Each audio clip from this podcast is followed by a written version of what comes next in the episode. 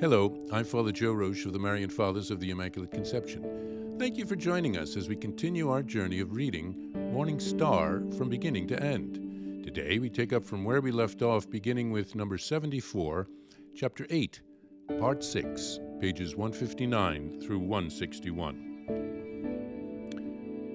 Thus, it transpires that, being tested by God with torments and persecutions in this life, as well as being given the virtue of patience for enduring them calmly, is the true and great sign of being destined for eternal glory. There is no greater proof of God's love or safer road to salvation than a patient endurance of life's difficulties. Holy Tobit said, Blessed are those who, grieved over all your afflictions, for they will rejoice for you upon seeing all your glory, and they will be made glad forever. That's from Tobit chapter 13, verse 14. God chose Tobit. Therefore, he tested his strength of character and endurance with persecutions, poverty, blindness, and other afflictions, so that he might merit eternal life. What could be a clearer sign of being a holy martyr than constant suffering and torment? The sign was so clear that it alone sufficed for the Church to declare them saints. When the persecutions of the first Christians stopped, God began testing his chosen ones in a different way troubles of the soul and mind, temptations, slander, and insults, along with numerous ailments of the body. Should they be endured calmly and patiently, they would bring no lesser reward than a martyr's death for the faith. Such ordeals can be a sign of being chosen for everlasting glory and are equal to martyrdom. St. Gregory writes God permits his beloved to endure many insults, ailments, persecutions, and crosses in their earthly life to reward them with a greater glory in heaven. Through their sufferings, God frees them from vile and unworthy things, so that by patience they can earn things of immense value. He makes a mockery of them in this world, so that on the other side they can see things that are invisible and incomprehensible. That's from Book 1 and Book 2 of St. Gregory. He then goes on to say that saintly people fear success more than adversity, because it is not the earthly happiness, but the experience of life's adversities that is a sign of being chosen by God. They are afraid of success lest they only receive their reward in this world. They are afraid that by giving them superficial rewards and seeing a hidden stain upon their souls, God's justice would deny them an eternal reward. That's also from uh, St. Gregory. Blois reports that St. Gertrude claimed just as a ring is a symbol of marriage, so adversity that we patiently bear of body or soul for God is a sign of being chosen and betrothed to God.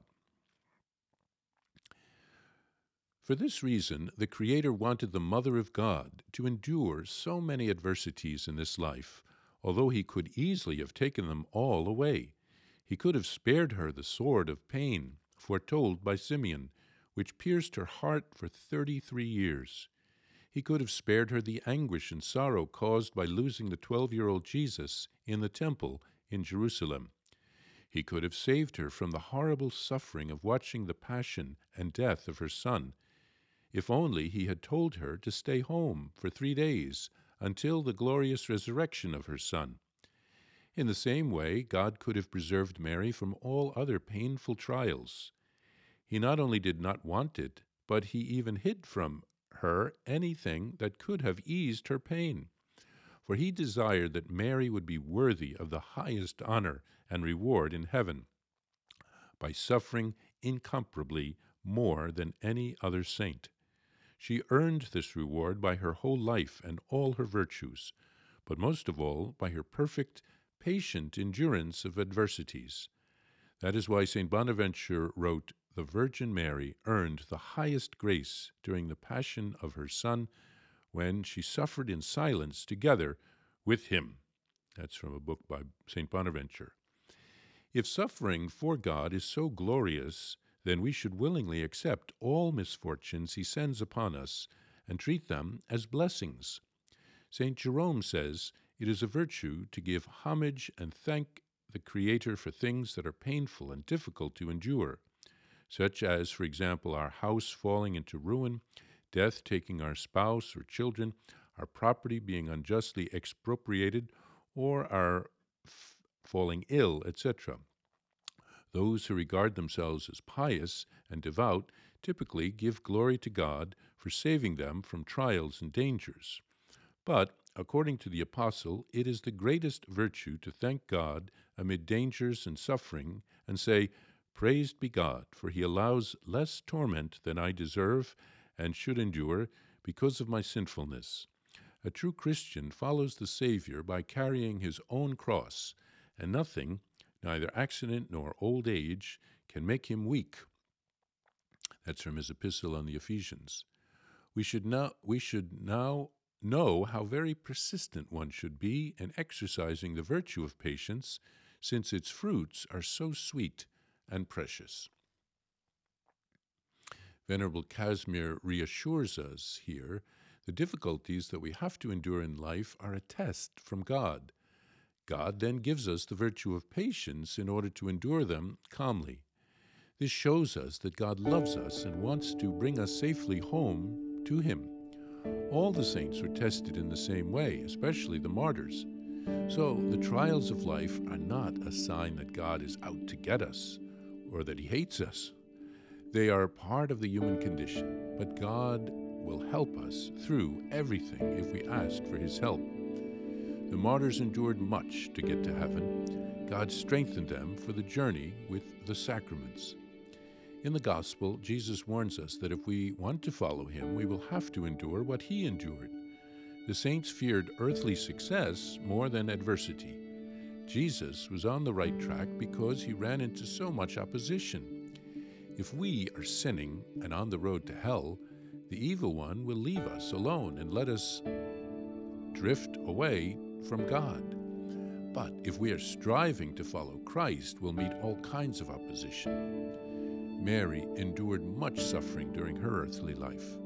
She had an internal suffering during Jesus' lifetime. The shadow of the cross always hung over the heads of Jesus and Mary. God could have saved Mary from all of her earthly sufferings, but he allowed her to suffer to let her participate in Christ's work of redemption. Mary patiently suffered in silence and now has the highest place in heaven next to the Trinity. Suffering for God has great value. Let us ask God for the virtue of patience so that we can endure the sufferings of our lives.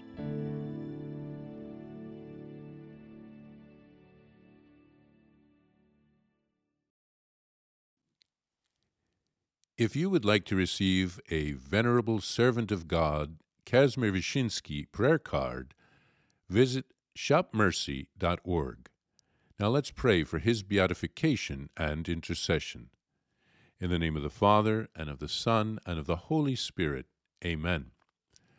O God, joy of the saints, make us glad by raising to the honors of the altar your faithful servant Casimir, and grant us the zeal to imitate him on our way to holiness. Amen. O God, merciful Father, in the heart of your servant Casimir, you aroused such a great zeal for accomplishing corporal and spiritual deeds of mercy. Deign to grant to us, through his intercession, the grace for which we implore you.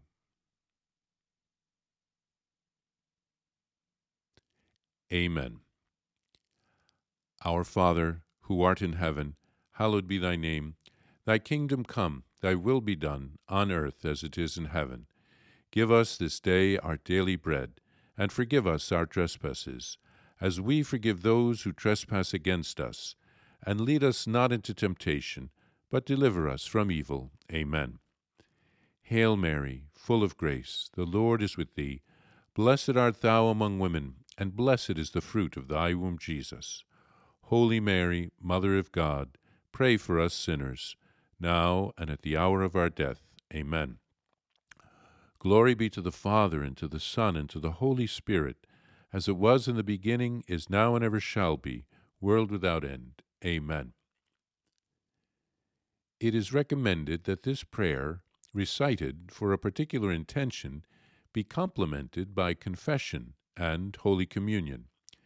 Please send news about any cure or other graces received from God through the intercession of Father Kazimir Wyszynski, requests for biographies and prayers, as well as any other correspondence to the following address. Vice Postulator of the Marian Causes of Canonization, Marian Fathers of the Immaculate Conception, 2 Prospect Hill Road, Stockbridge, Massachusetts 01262.